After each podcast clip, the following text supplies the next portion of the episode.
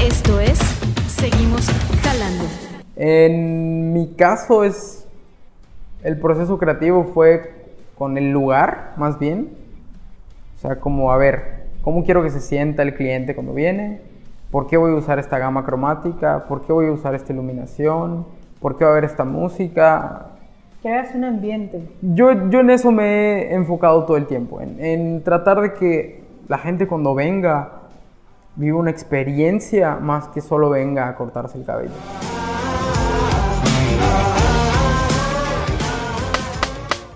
¿Qué situación personal, profesional o emocional estabas atravesando aquel 24 de marzo de 2020? Fuera lo que fuera, hoy todos desde donde nos encontramos parados tenemos que chingarle, levantarnos, crear y seguir pujando. Somos más de 127 millones de mentes creadoras en México. Hay más de nueve acepciones en la lengua española para decir chingar. Y para eso los mexicanos somos bien chingones. ¿Y tú? ¿Qué vas a cambiar hoy? Esto es Seguimos Jalando. ¿Cuántas veces nos hemos visto en una situación en la que tenemos que aventarnos como Juan Escutia? Apostar a ganar, tomar al toro por los cuernos y decir, esto es ahora o nunca. Al final del camino, al final de la hazaña, siempre obtenemos lo que queríamos, apostamos más de lo que nosotros ganamos. Esto es Seguimos Jalando, soy Abril Aguilar, en la producción está Luis. Y bien, pues hoy vamos a charlar con José Juan García Escamilla. Él es fundador y peluquero en PPH Barbería. Bien, ¿te puedo decir Pepe? Sí, claro que sí. Hola Pepe, ¿cómo estás el día de hoy? Bien, bien, muy bien. Perfecto, Pepe. ¿Dónde te agarró el COVID-19 aquel 24 de marzo de 2020? Es, es un poco complicado decir exactamente dónde me agarró, pero yo creo que fue el momento en el que menos, de verdad menos, hubiera querido que me agarre. Estábamos como, después de una racha como complicada, una racha, no voy a decir mala, pero sí con una carga de trabajo exagerada. Estabas a full. Ya habíamos empezado como a... Yo, yo siempre digo, tienes que empezar a sembrar y va a llegar un punto donde vas a cosechar todo lo que hayas trabajado. Y ya empezábamos a cosechar, a recoger esos frutos, ¿no? De, de los años de trabajo, después de cuatro años de, de tener abierta la barbería. Y de pronto viene este show. Okay. Sí fue, para mi gusto, desde mi punto de vista, el momento menos oportuno. Eh, estábamos trabajando normal, hasta nos burlábamos, ¿no? Que los chinos, que esto, que este rollo no va a llegar. O sea, más o menos a principio de año tú dijiste aquí. Ajá, aquí no pasa. Estamos, estamos normal. Incluso tuvimos un evento de, de, barbería con unos invitados de fuera. Vinieron unos amigos de Portugal a dar unos talleres. Hicimos una gira por México. Estábamos muy, muy tranquilos. Decíamos, esto no va a llegar. No, no creo que nos llegue a México y luego dijimos a Mérida menos. Estaban muy ingenuos en ese Sí, entonces, la ¿no? verdad muy confiados. Ok. Pero pues, Pues bueno, pues ya vimos que esto es, fue, fue, es una cosa de ya más de seis meses en los que estamos en confinamiento. Y bueno, pues nadie se esperaba esta magnitud, este, esta pandemia que pudiera durar tanto, donde fue un paro emocional, un paro social, un paro económico, un paro de, de toda la rutina de, de la gente. Sí. Cada, cada ser humano, cada persona ya tiene, tenía su rutina y dijo, bueno, esto es cosa de un mes, a lo mucho, ¿no? Ajá, de hecho yo, yo recuerdo cuando recién empezó, yo dije, ah, bien, así me da tiempo de hacer unas remodelaciones en la barbería. Pues como no hay trabajo, voy, pinto, hacemos una limpieza estricta, a fondo. Hasta gasté de más. Okay. O sea, porque no, no, me imaginaba que durara tanto. Entonces, de los ahorros, yo dije, bueno, voy a poner aquí, voy a poner acá. En un mes reaperturamos Exacto. y, y todo con todo. Chido, Ajá. Con todo. Y no. No, no, pues no sí, se dio. Bien, Pepe, pues platícanos. ¿Quién eres? ¿A qué te dedicas? Bueno, soy José Juan García, tengo 25 años, peluquero de oficio, por decir así, o peluquero de gusto desde hace 9 años.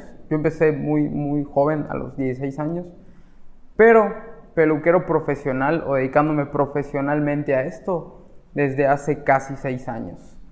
Eh, yo corto cabello y últimamente, hace año y medio, dos años para la fecha, eh, mis mismos colegas empezaron a pues, preguntarme o, a, animarme a compartir mi metodología de trabajo o, o, qué es lo que yo hacía en PPH, que ellos decían es diferente, es especial. Entonces no puedo considerarme educador porque siento que no estoy al nivel de preparación de decir soy educador. Sin embargo, hacemos talleres donde comparto mi filosofía, mi metodología y mi forma de cortar el cabello y, no solo de cortar el cabello, de ver la, vida o, el estilo de vida que llevo con la barbería. Pero ¿cómo es la vida de un peluquero? Bueno, yo tengo aquí, surgen muchas preguntas, inquietudes más que todo, sobre todo porque para, para mí es un, es un campo pues ajeno, porque uno, no soy hombre, entonces tus clientes son hombres. En pero su mayoría. Sí sé, en su mayoría, pero sí sé que es ir a un salón de belleza, ¿no? A que me corten el cabello, que me hagan los servicios que encuentro en un salón de belleza. Pero bueno, ¿por qué, ¿Por qué elegiste esta profesión? Es, es muy curioso. Yo comencé cortándome el cabello solo. Okay. Después mis amigos se enteraron que tenía una máquina y empecé a cortar el cabello a mis amigos. Y luego ya eran los amigos de mis amigos y los amigos de los amigos de mis amigos. Y de pronto, me acuerdo en ese entonces estaba de moda el Blackberry Pin. Ajá, lo de los pin. Ajá, y había gente que me escribía por el pin que me decía, oye, que tú cortas cabello. Y, y yo de verdad siempre fui honesto. no es que yo me dedique a esto, yo tengo una máquina y le corto a mis amigos. Pero ya me hablaba gente que yo no conocía. O sea, no, era tu trabajo. Ajá, no era mi trabajo. no era un trabajo, era como que un pasatiempo. ¿Era un pues yo me cortaba el pelo solo, como te digo. Y mis amigos descubrieron que tenía la máquina y era de que, vato, ¿a ti no te crees el pelo o qué? No, pues es que cada tres días me rapo los lados y cuando ya está muy feo voy a que le den forma. Pero, pues mis compas decían, güey, pues se ve bien, ahórrame el peluquero. O sea, imagínate cómo era. En ese entonces, ahórrame. Ahórrame el pelo. Ir a cortarme el pelo. Y un buen día en porque mis compas hasta me armaron la barbería o, el espacio. En un cuarto que tenían pusieron un espejo, una sillita, tenían el Xbox y los, los domingos, semanal todos los domingos yo le cortaba el pelo a mis amigos. De pronto empezó a llegar más gente que yo ya no conocía, que, que se enteraron que había un, un güey que cortaba el pelo y que no cobraba, porque no cobraba. Y empezó a llegar gente pero estabas practicando, estabas ganando experiencia. Sí, yo, digo. Eso era lo, chido, ¿no? Yo digo, sobre todo, mm, mi gusto nunca fue cortar cabello. A mí lo que me gustaba era ese ambiente o lo que pasaba en esa atmósfera entre amigos, que siempre era relajo, cotorreo. Eh, era charlar un rato y mientras charlabas estabas ahí. Y recuerdo en ese entonces eran tres opciones la 0, la 1 o la 2. O sea, no, no es que yo hiciera, un, ni tenía tijeras. O sea, no es que yo hiciera un corte, era más bien el hecho de juntarnos. Estabas, qué chido, y pasando la máquina. Ajá. Entonces empecé, ya cuando vi que más gente pues, quería que le corte el pelo, a buscar tutoriales en YouTube. Pero yo ponía así, corte de cabello para hombre. Y me salían tutoriales. Hasta que di con un video que yo, yo siempre que me preguntan, digo que ese video fue el que me cambió o me abrió el panorama. ¿Cuál es? Se llama Barber Life. Okay. Y es de unos peluqueros ingleses que platican precisamente eso. Las ventajas que les da ser peluqueros, más que, o más bien las libertades. Decía este güey, yo con un peine y una tijera puedo trabajar en cualquier parte del mundo decía este güey, yo no siento que trabajo, yo el siento que... De vida, El estilo de vida fue lo que a mí me empezó a llamar la atención. Y empecé a ver videos ya de barbería, o sea, ya en mi, bus- en mi buscador no ponía corte de cabello, sino ponía eso, Barber Life, Barber Shop Lifestyle. eh, también empecé a ver cosas de tatuajes, de motocicletas. Me empecé a involucrar en el mundo. Y donde ya todo cambió, me fui a- yo tengo familia en Ciudad de México. Unas vacaciones me fui a pasar la temporada. Iba caminando en el centro de la Ciudad de México y veo el, el Barber Pole, el caramelo, El caramelo. que es la Ah, señal universal de los barberos. Los tres colores. Y los veo en- así en una esquina, en un segundo piso. Entro y, y desde ahí empezó todo. Donde que abro la puerta, así el golpe de aroma, un aroma peculiar, así. Luego la música, eh, hasta lo cuento y me- se me enchina la piel. El, O sea, como que encontraste ahí. el espacio que yo quería, lo que yo veía en los videos de Europa, de Estados Unidos, lo tuve ahí. Aquí es cuando. Sí, y aquí de es hecho la barbería es- existe todavía, se llama La Onda, está en calle Tacuba en la Ciudad de México. Pregunto por el servicio eh, y me dice el, el recepcionista, que es el dueño de hecho, eh, no, lo que pasa es que trabajamos por cita y son citas de hora y media y el servicio cuesta 250 pesos. Y para mí se me hacía muchísimo. Excesivo. O sea, yo decía, no, hombre, 250 pesos, una hora y media de servicio, nada. Sin embargo, agendé, dije, pues ya estoy acá, agendé. Cuando regresé, la imagen que más me cambió a mí la vida o lo que me dejó muy marcado fue, pues veo el escenario y está ahí eh, el barbero, joven. En ese entonces tenía como mi edad. El barbero joven, bien vestido, bien peinado, eh, su estación de trabajo impecable. Y en la silla una persona mayor. Y lo estaban terminando de, de limpiar. Y recuerdo perfecto cómo el señor se paró y le dijo, gracias maestro. Entonces a mí se me hizo como irónico. em, O sea, ese término, ¿por qué no? ¿Te llamó la pues atención? más bien el hecho de que una persona adulta le diga a un joven, maestro a un joven, o sea, el, el nivel de respeto o el nivel de importancia que tenía el barbero en la sociedad me dejó muy, muy marcado. Entonces yo no dije, ok, voy a ser barbero para cortar cabello y hacer feliz a la gente. No, en ese momento no era por ahí.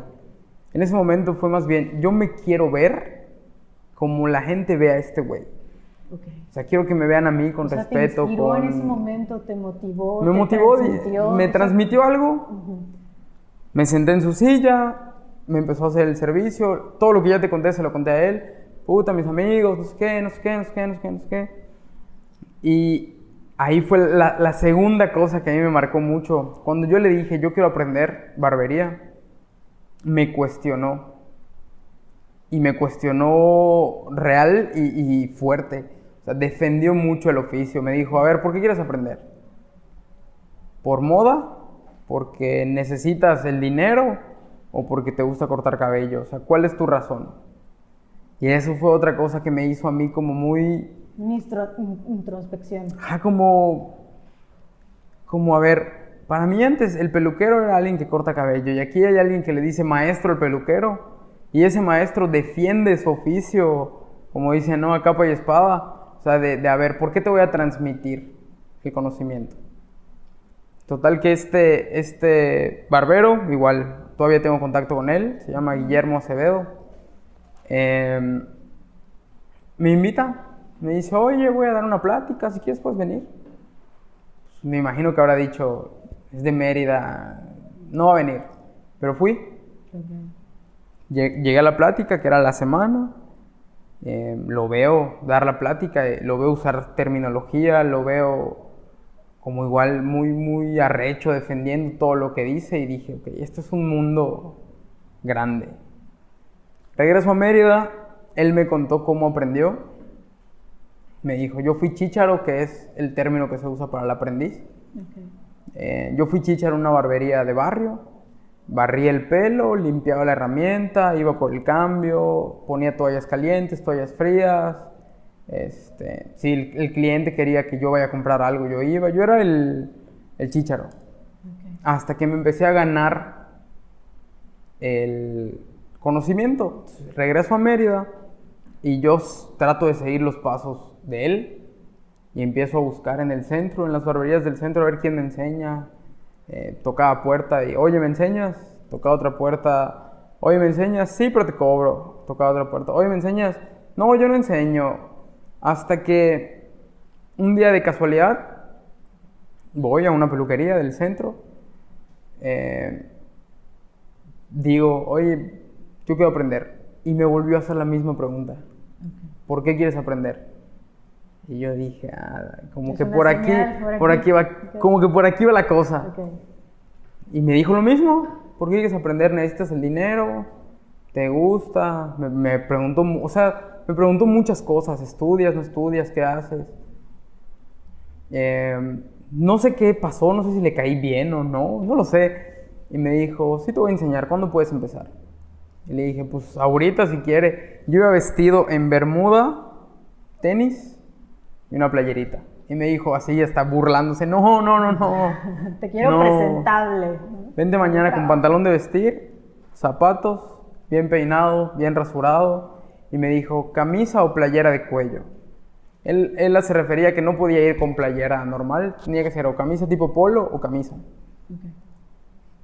Me presento al día siguiente, bien vestido, doy los buenos días y ya, no cruzó palabra conmigo. O sea, yo, yo hasta intentaba como barrer y los mismos gente me decía, no, no, no. Yo fui 20, como 25, 26 días fui sin que me enseñen nada. Siento que era como una prueba a lo mejor. Como que el, el señor don Julián se llamaba mi maestro, ya falleció como que don Julián quería ver si de verdad yo quería aprender. O no. O si era... ¿Lo sentiste como una prueba en ese sí. momento? Hasta que un día fue a su cajón, sacó una tijera vieja, oxidada, y me empezó a explicar, mira, la tijera se agarra así, esto es esto, y vas a hacer este ejercicio todo el día. Y ya, fue, fue empezando a enseñarme.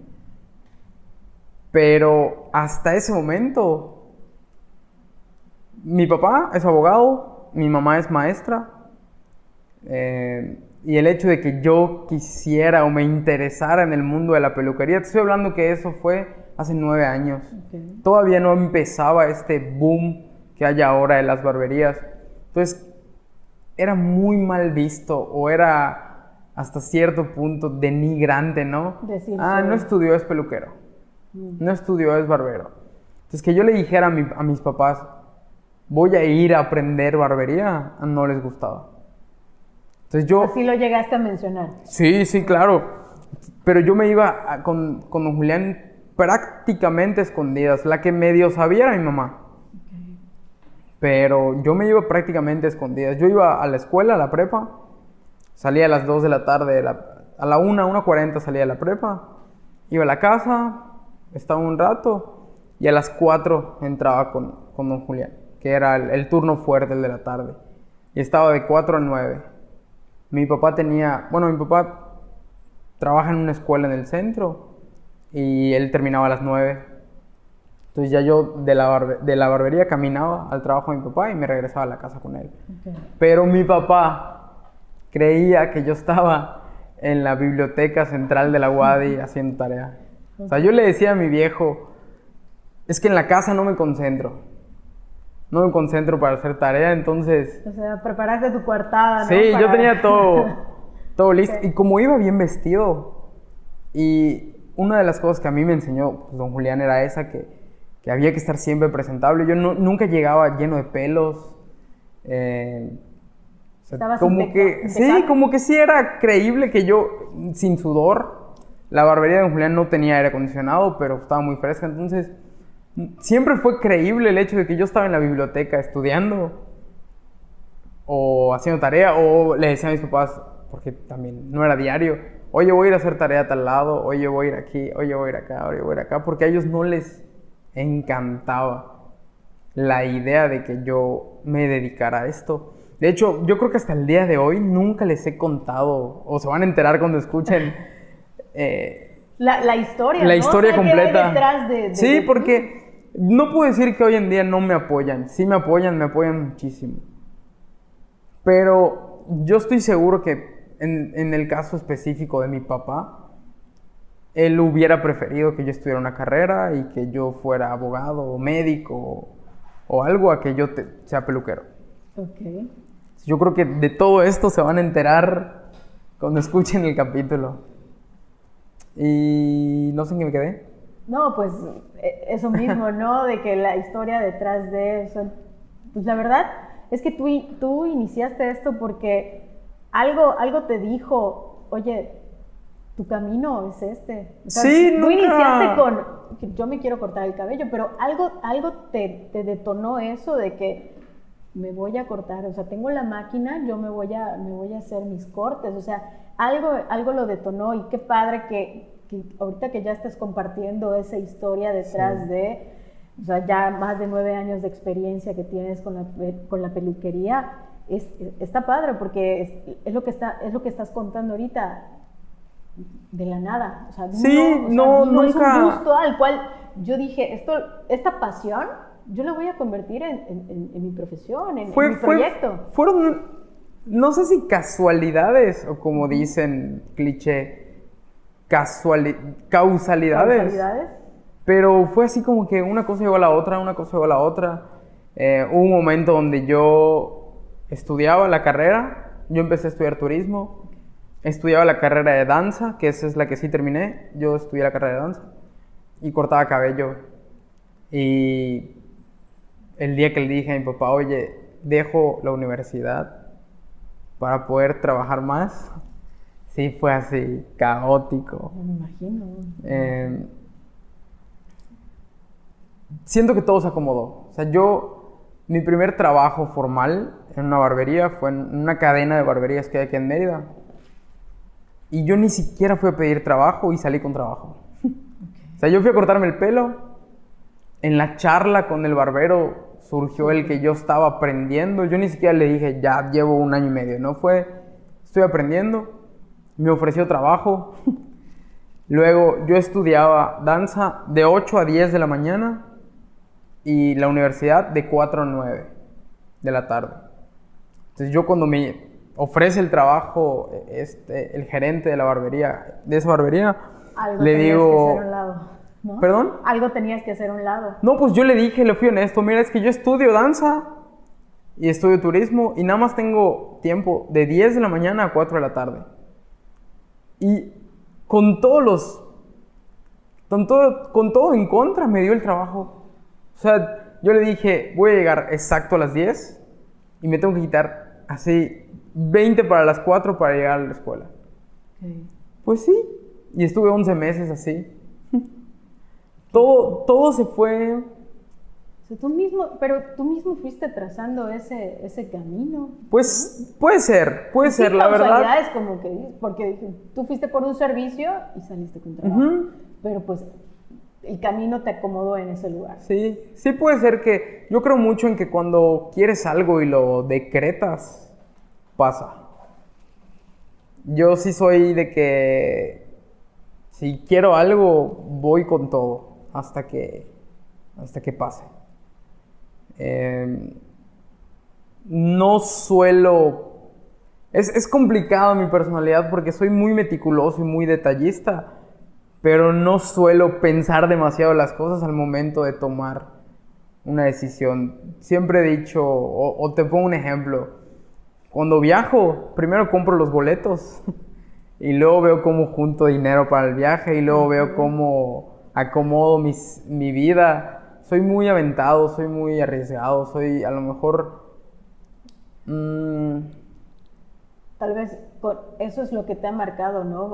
Ahorita estás, ahora estás parado como fundador de una, de una barbería, pero esos, esos riesgos que tú dijiste, yo los, yo los tomo porque es un impulso, ¿no? Es algo que me, que me está guiando, pues ahora estás parado donde estás. Puede ser, puede ser, yo creo que sí, porque pues fue como que, ok, dejo la escuela.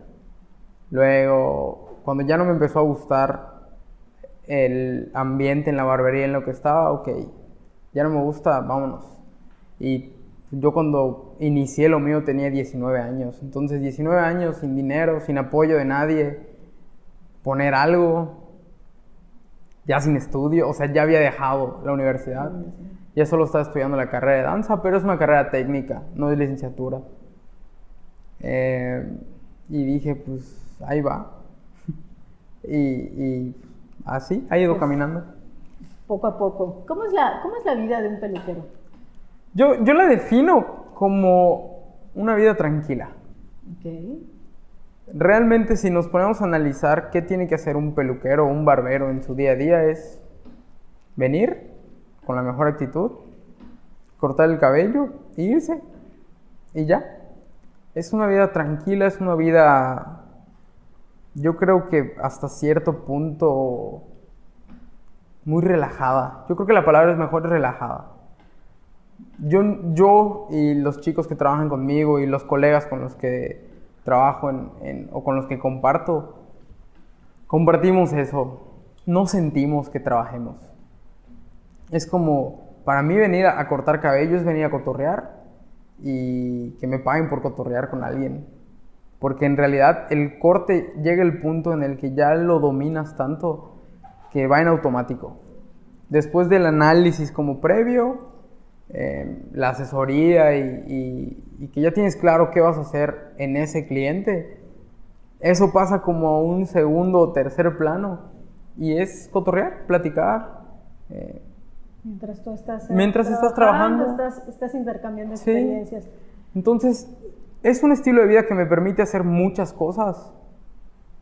Siempre y cuando, cuando esté aquí, le dedique el 100% de mi atención a estar aquí. Eh, yo critico mucho, o, o más que critico, no me gusta. He visto videos en internet de, de los barberos con audífonos mientras trabajan. O los barberos así con el celular mientras están cortando el cabello. Siento que a la larga No hay una conexión con el cliente. deja de haber la conexión y al final de cuentas de eso vivimos, de, tener clientes es en una nuestra atención, silla. es una atención al cliente, es un servicio que estás Exacto. dando y como des ese servicio es, es lo que va a hablar de ti. Exacto. Entonces, considero que es, es la, mi vida o la vida de, mis colegas es venir a la barbería, cortar y después puedes hacer lo que quieras. Eh, por ejemplo, yo pues tengo de hobby la danza, la música, me gusta mucho el arte, voy al teatro, voy a ver la orquesta, eh, me gusta andar en moto, me voy de rodada con mis amigos, viajo mucho, pero ya, el trabajo lo dejo acá. O como te digo, no siento que esté trabajando. Luis eh, igual sale de acá y tiene sus actividades. Mi otro colega, Eduardo, sale de aquí y se va a jugar fútbol, se va a entrenar. Entonces, considero que es un, un trabajo que te permite hacer mucho. Mm, Pero detrás de, o sea, sí, en el momento estás dando el servicio, pero detrás de eso tú ya tuviste que eh, capacitarte, Ah, claro, o sea, saber claro. Ese momento en el que dices, en el que yo estoy atendiendo a mi cliente previo al corte, previo al, al servicio, eh, tú tienes que darle una capacitación, pero esa capacitación la tienes que dar seguro de ti y, y con un sustento. Claro. Entonces sí hay algo detrás de eso. Sí, eh, desafortunadamente en México no existe escuela de peluquería o de barbería. En Estados Unidos, por ejemplo, tú para que puedas trabajar en una barbería necesitas tener una licencia. Esa licencia avala que tú sabes de sanidad, de métodos de higiene eh, y que además ya cumpliste ciertas horas de práctica de corte. En México no existe. Eh, para mí es un gran problema porque, pues así como yo empecé, cualquiera puede ir al súper, comprar una máquina, poner unos espejos y unas luces y abrir una barbería. Y no es que esté mal, todos tenemos el derecho y la oportunidad, pero no todos se preparan para estar detrás de la silla. No es como, como te decía, no es solo venir y pasar la máquina y cortar cabello. Hay muchas cosas, sobre todo de higiene, porque tienes contacto directo con la gente, con la piel de la gente. eh, hay sangrados, hay fluidos. Entonces, mm, desafortunadamente, el o afortunadamente, cuando este auge de las barberías regresa, cuando se vuelve a poner de moda, considero que hubieron dos escenarios. Los peluqueros que se prepararon de lleno, eh, no voy a decir que destacan, porque eso no, no, no es lo importante, pero que estudiaron técnica de corte, que estudiaron higiene, que estudiaron, que se prepararon para hacer el trabajo bien. Y luego está la parte que en México tristemente es la mayoría, los peluqueros que, que prostituyeron el oficio. O sea, que, que empezó la competencia desleal de bajarle cada vez el precio, pero a costa de qué? Falta de higiene, falta de calidad en el producto, no limpian bien las herramientas. Hay un desinfectante que usamos Los insumos de también. los insumos. Hay un desinfectante que es, o sea, ese, eh, eh, no sé si se ve en la toma, pero es un, este rojo de acá se llama cloruro de benzalconio. Es de grado quirúrgico, con eso desinfectan las herramientas los, los médicos. Y esto se cambia todos los días.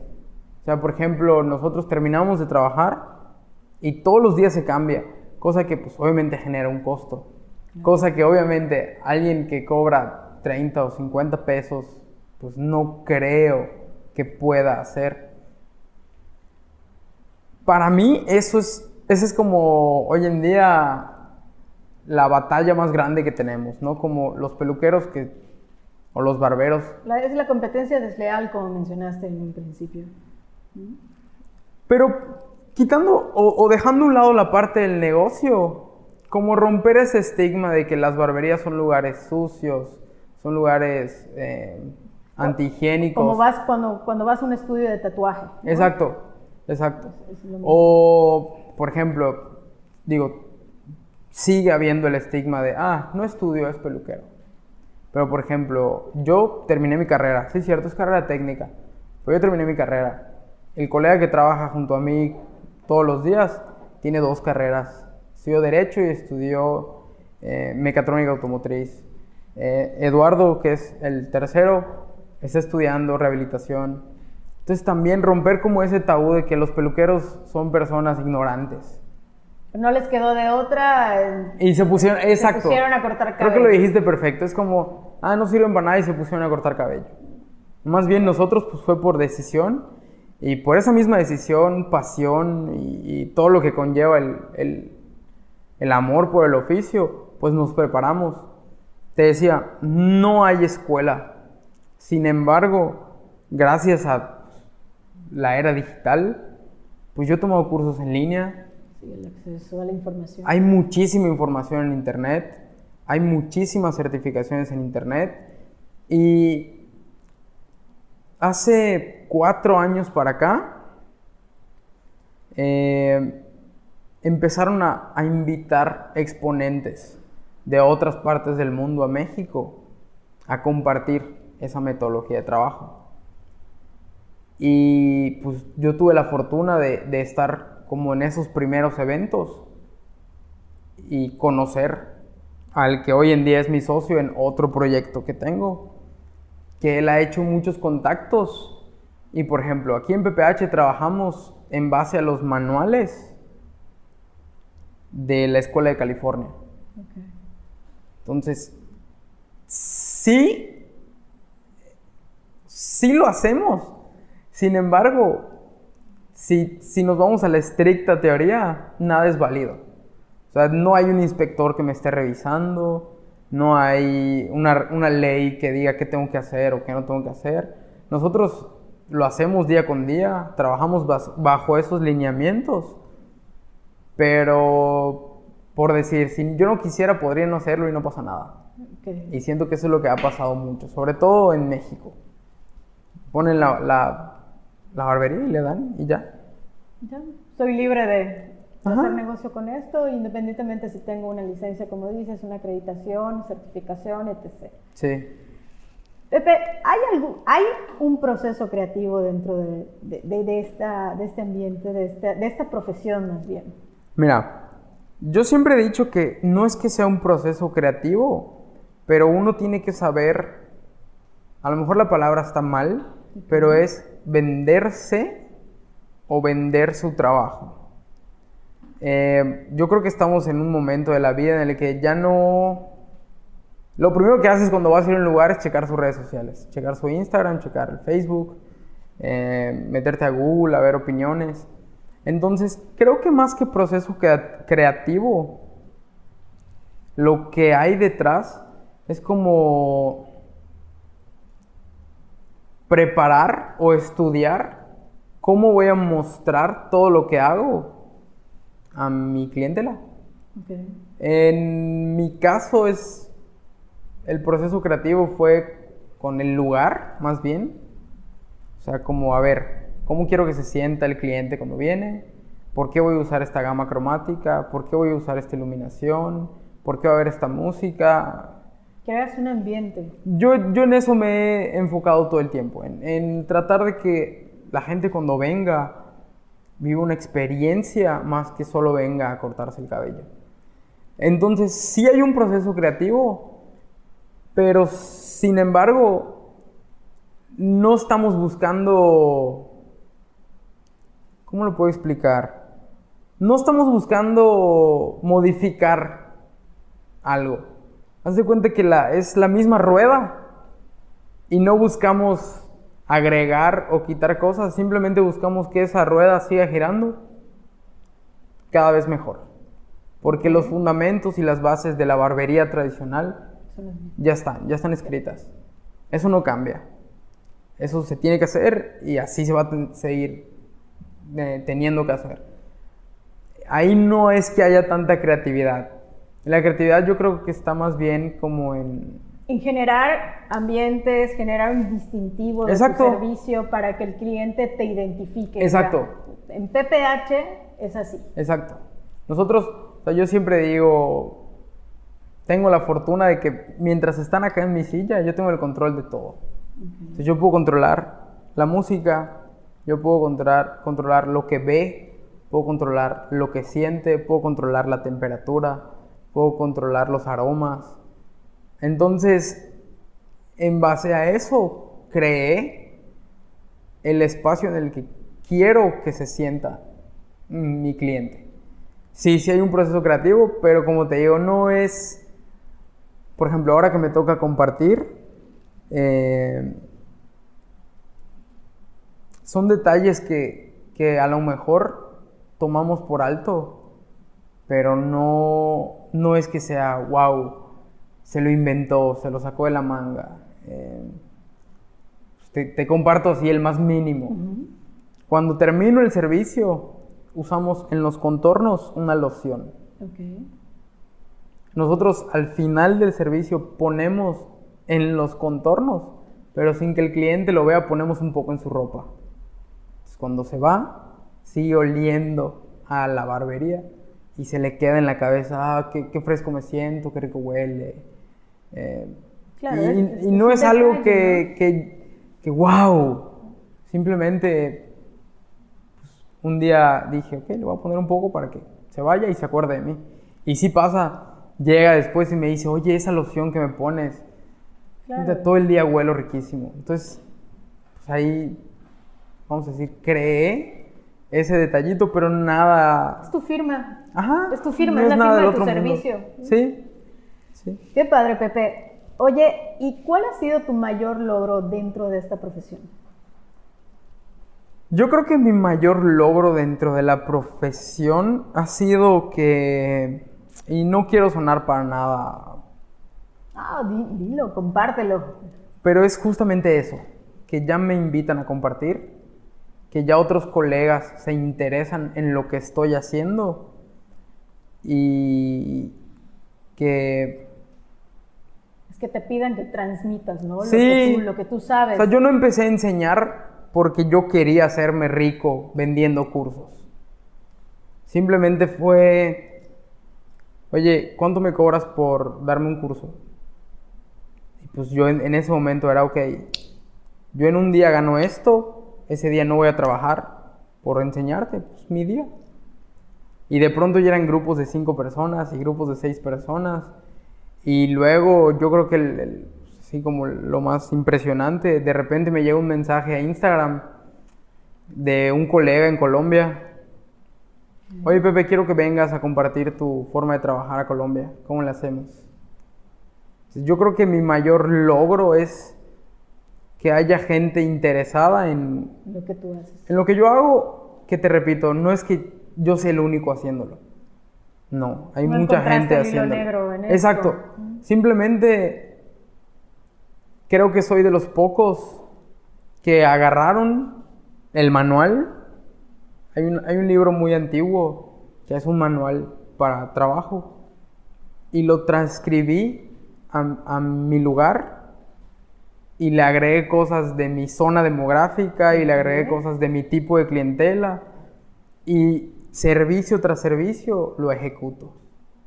O sea, no es que, como, como te digo, yo haya encontrado el hilo negro o yo haga algo que no se hace, no. Hay mucha gente que lo está haciendo. Simplemente yo soy muy disciplinado en, a ver, servicio tras servicio es igual. Y no me importa si vienes en un Mercedes o si te bajas del camión, el servicio es el mismo para todos. Entonces, el hecho de que estén volteando a ver lo que se hace, y no lo que hago yo, porque el mérito no es solo mío, es también de la gente que trabaja conmigo. El hecho de que volteen a ver a PPH, no a José Juan, a PPH y digan, güey, quiero saber ¿Qué hacen estos, estos vatos que tienen esta, no voy a decir fama, este reconocimiento? Primero fue en Mérida, luego fue en Yucatán y luego fue en México y de pronto Colombia y ahora de pronto Argentina y luego California. Y así hay mucha gente que, pues, que nos ha dicho, es que me gusta lo que haces y, quiero que compartas conmigo. Creo que ese es uno de los mayores logros. Y el segundo, transmitirlo. O sea, el hecho de que ya pasaron dos generaciones por acá, que ya tienen sus barberías y están trabajando y les va bien. Y haber sembrado esa, esa como semillita en su cabeza de, a ver, ok, ya no trabajas conmigo, pero vas a seguir trabajando bien y vas a seguir teniendo esos valores y esos fundamentos.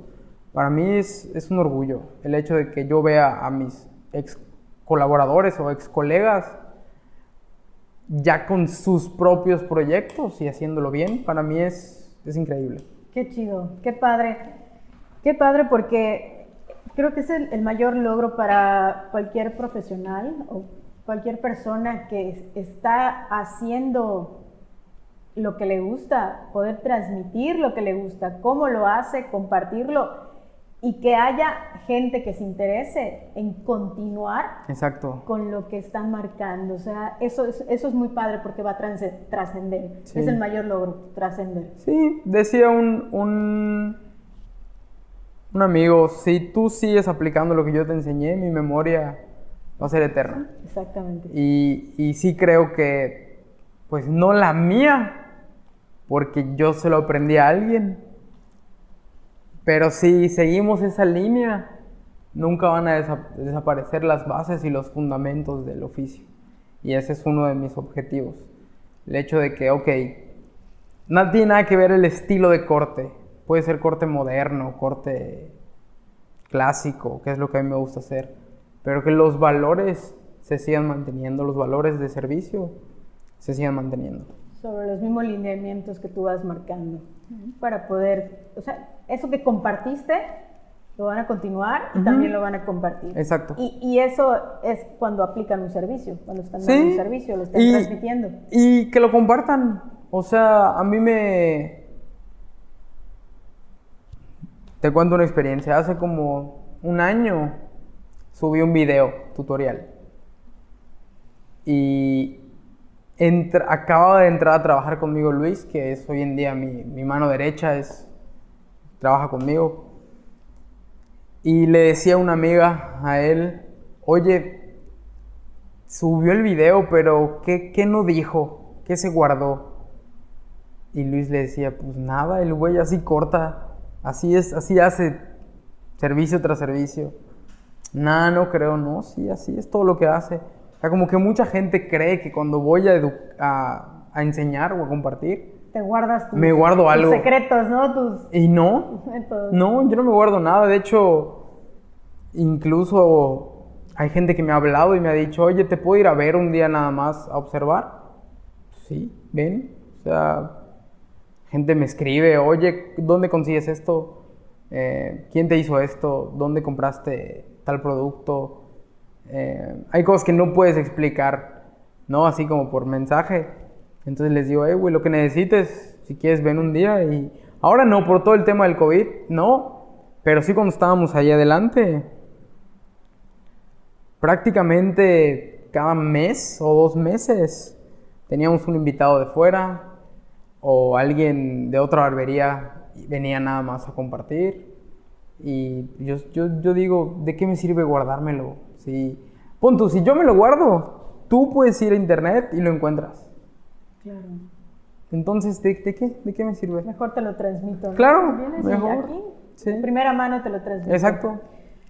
Bueno, ya, ya llegamos a, a la parte de, de- de este, de este episodio que pues, ya quisiera que, que me- que nos ayudes, ¿no? Para que la gente que nos esté escuchando, pues, pues logre ide- eh, identificarse, logre inspirarse con tu, con tu proyecto de vida, con tu historia de vida. Gracias. ¿El que arriesga gana más de lo que pierde? Sí, totalmente. Totalmente. Hay, hay muchas situaciones en las que pude haber dicho que no, ¿Qué? pero me arriesgué y lo hice y salió. Hay una frase que me gusta que dice, al final todo sale bien. Y si no salió bien, es que no es el final. Entonces, siempre, para mí, eh, no es que vaya por la vida haciendo cosas locas o no, tampoco. Pero si vas a hacer algo, neta, dale con todo. Éntrale poniendo lo mejor de ti, lo que tienes y hasta lo que no tienes. Porque si de verdad lo quieres lograr y de verdad quieres alcanzar ese objetivo, es la única forma de hacerlo. ¿Aventarte? No puedes ir a medias. No puedes así como que me platican ciertos, ciertos amigos, ¿no? Es que yo tengo como que un pie dentro, pero el otro fuera por cualquier cosa. Mm, el que mucho abarca, poco aprieta. Si no vas con todo hacia un objetivo, no lo vas a hacer.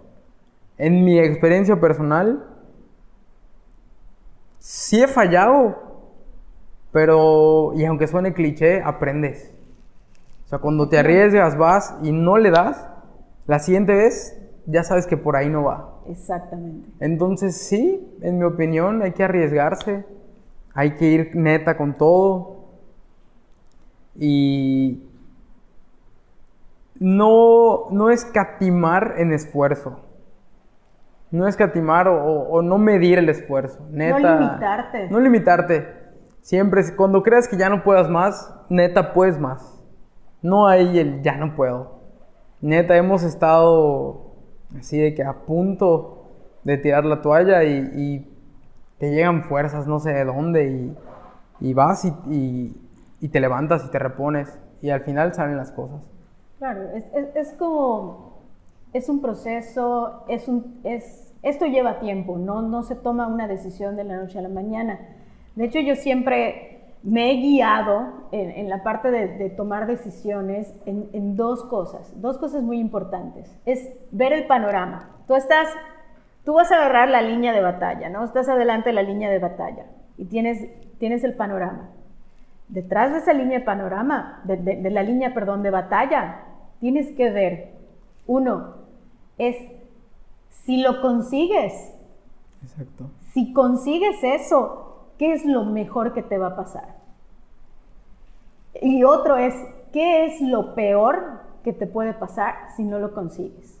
Entonces es, es vislumbrar, ver el panorama después de la línea de batalla, es estas dos, estas dos, estos dos puntos, estas dos perspectivas. Y si no lo consigo, pues, ¿qué es lo que peor que me pasa? Sí, para, para si mí... lo consigo, ¿qué voy a obtener? ¿No? Y siempre, si haces una o haces otra, es experiencia. Sí. Para mí siempre está el hecho de, a ver, el no ya lo tengo asegurado. Exactamente. Entonces, ¿qué es lo peor que puede salir mal? Y está difícil, pero yo sí me rijo así como por a ver. ¿El problema tiene solución? No. ¿Para qué me preocupo? ¿El problema tiene solución? Sí. ¿Para qué me preocupo? Entonces, siempre, yo, yo al menos siempre voy así. Va, adelante.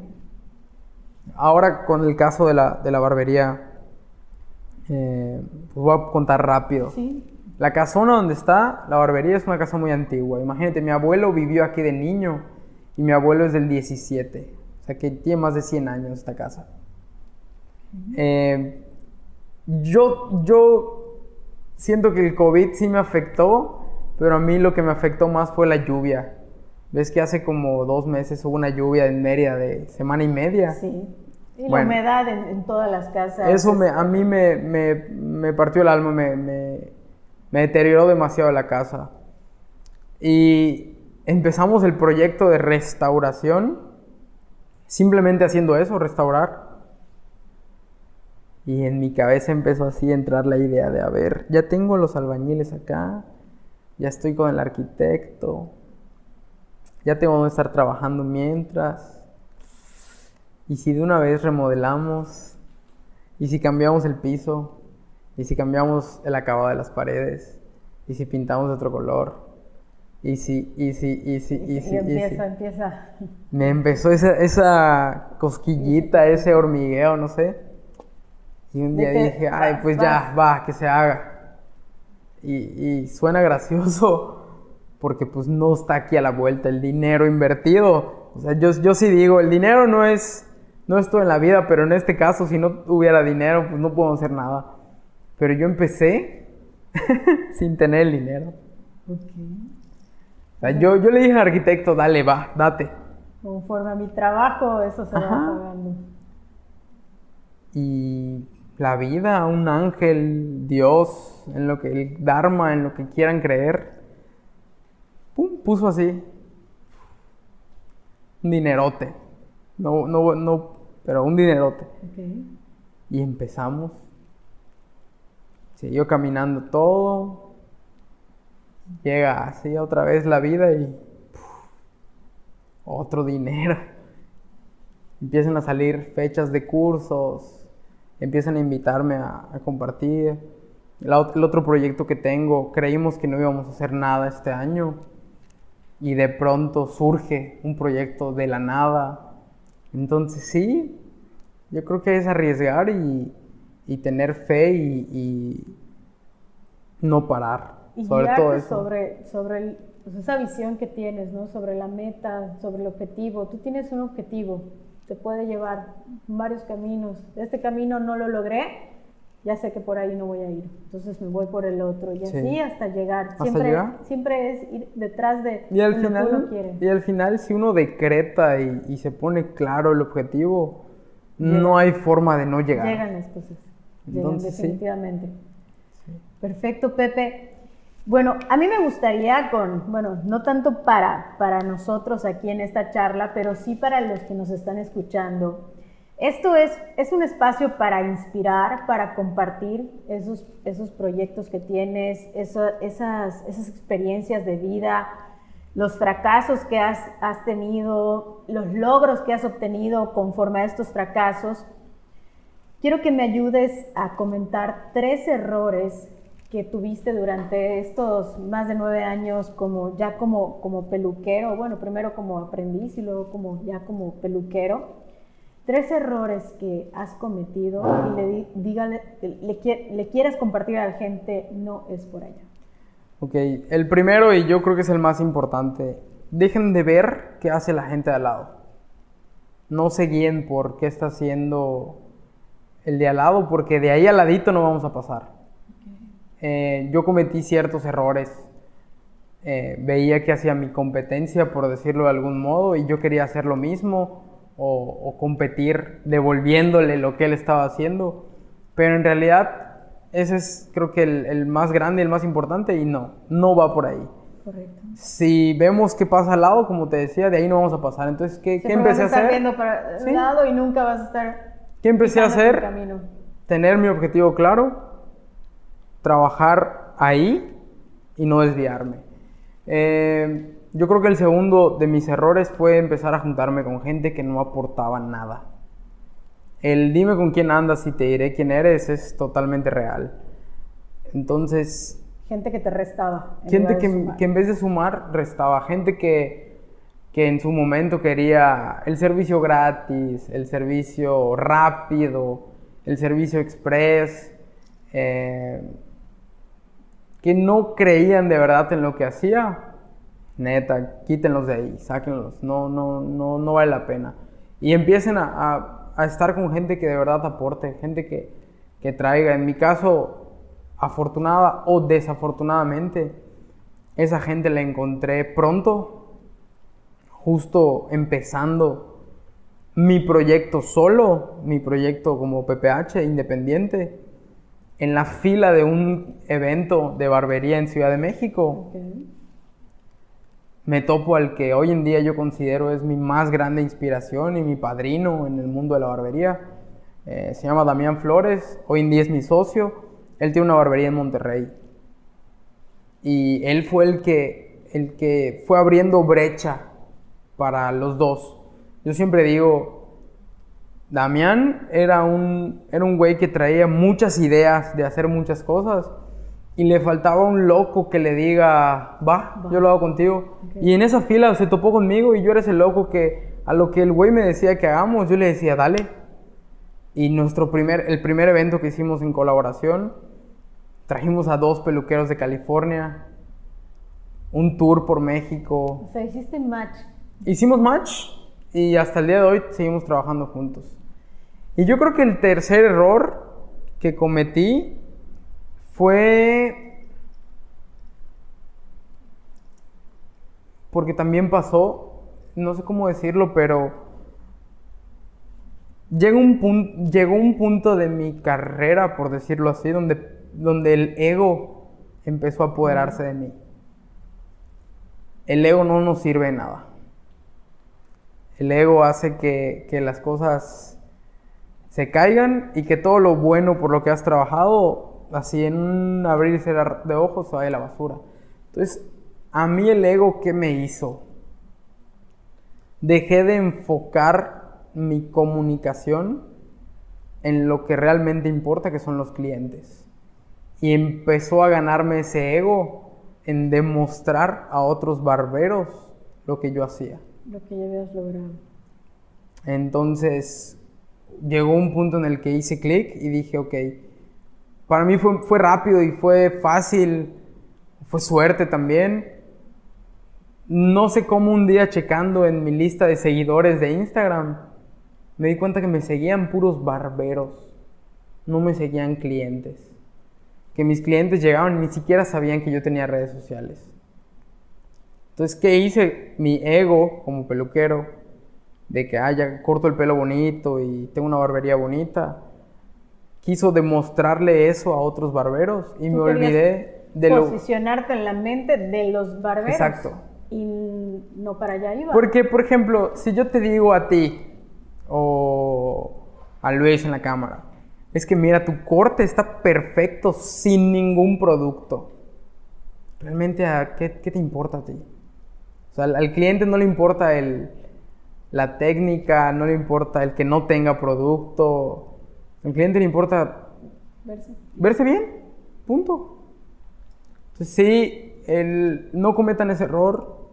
No dejen que el, Hay que controlar siempre al ego. El ego es nuestro... Yo digo que es el enemigo del humano más... Te lleva a la soberbia.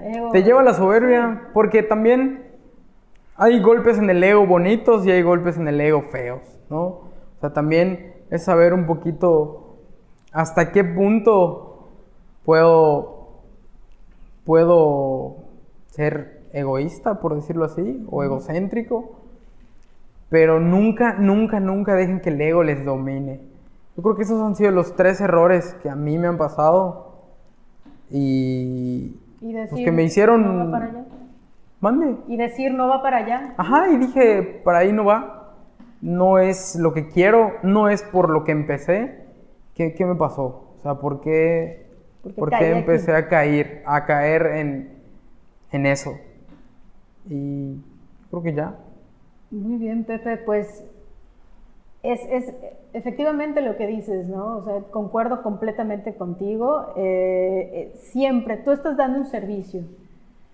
No estás ofreciendo, sí, un producto, tal vez tu marca, eh, tu, tu, tu, barbería, pero estás trabajando directamente con un cliente. Y si el cliente se lleva una, una grata experiencia, dice, wow, hoy me siento como nunca, voy a regresar. Claro eso es muy importante cuando nosotros damos un servicio. Ahora, bueno, o sea, la gente que ya está hasta este minuto con nosotros y qué padre que nos siga acompañándonos, ¿qué planes profesionales tienes y cómo vas a lograr esto? Eh, pues antes que nada, mi, plan así a corto plazo es concluir la obra de restauración de la barbería. Después me gustaría seguir compartiendo. Me gustaría trabajar para seguir culturizando a los, a los colegas y mantener las verdaderas raíces de la barbería. Em, hay planes de viajes, hay planes de invitados, de traer gente a México a compartir. Desafortunadamente todo esto del COVID nos frenó muchas cosas. Y seguir firme a, lo que creo, seguir firme a mis valores, seguir firme a, mi gente y no perder ese camino que, que considero que hasta el día de hoy no me he desviado tanto, como que me quiero salir y me regreso, me quiero salir y me regreso. Eh, he aprendido también muchas cosas, pero creo que el, el, el camino pues, de eso se trata, de, forjarte y enseñarte hacia dónde vas y hacia dónde pues, no quieres ir. Perfecto. Plan como a mediano plazo, sí me gustaría lograr eh, o fomentar el que se cree un plan de estudios. O sea, yo creí que de hecho con el COVID iba a pasar. Yo creí, como empezaron a inspeccionarnos por temas de sanidad, de lo de la distancia y todo, yo creí que iba a pasar, pero no pasó. una normativa, ¿no? que haya una normativa Eso me gustaría. de las peluquerías. Fomentar que empiece a haber una normativa. Em, no tanto por, por, por la competencia o, o, eso, sino pues realmente por el cliente. Sí me ha tocado llegar y, oye, fui a otro lado, no sé qué, y me irritaron, me llené de granitos hoy me fijé que no cambia del filo, entonces como que, hay, como que empieza a, a, haber ciertos lineamientos que todos en México debamos cumplir. Entonces creo que ese sería, el, o ese es el proyecto que sigue para mí, eh, o la misión que sigue para mí. Tratar de, de, asesorarme con alguien y ver cómo venderle a la CEP, a lo mejor, o no sé quién sería, ese plan de estudios para poder avalar que efectivamente tienes los conocimientos necesarios para poder trabajar detrás de la silla. Ya para que sea una licencia. Exacto. De licencias para, para, dar ese servicio. Exactamente. Perfecto, Pepe. qué padrísima, qué padrísimo proyecto de vida tienes. Eh, la verdad, ya me queda claro que, pues, que esta pasión para ti es, es, tu proyecto de vida. Sí. Ahora, ¿dónde te pueden, dónde te pueden este, ubicar la gente que nos está escuchando? ¿Dónde te encuentran? Eh, bueno, en Facebook y en Instagram estamos como PPH Barbería, es P-E-P-E y la letra H sola, Barbería, y en nuestro sitio web que es www.pphbarbería.com. Eh, estamos ubicados en el centro, en el corazón de Mérida, y será un placer servirles. Muy bien, Pepe, pues muchísimas gracias por habernos acompañado. Por allá dicen que no hay peor batalla que la que no se hace. Esto no quiere decir que siempre te tengas que tirar a la, alberca si no estás preparado para hacerlo, para nadar en ella. ¿Y tú qué vas a hacer ahora? Nosotros somos Abril Aguilar, Luis Balán. Esto es Seguimos Jalando.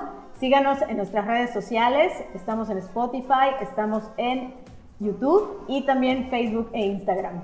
Hasta la próxima. Esto es Seguimos Jalando.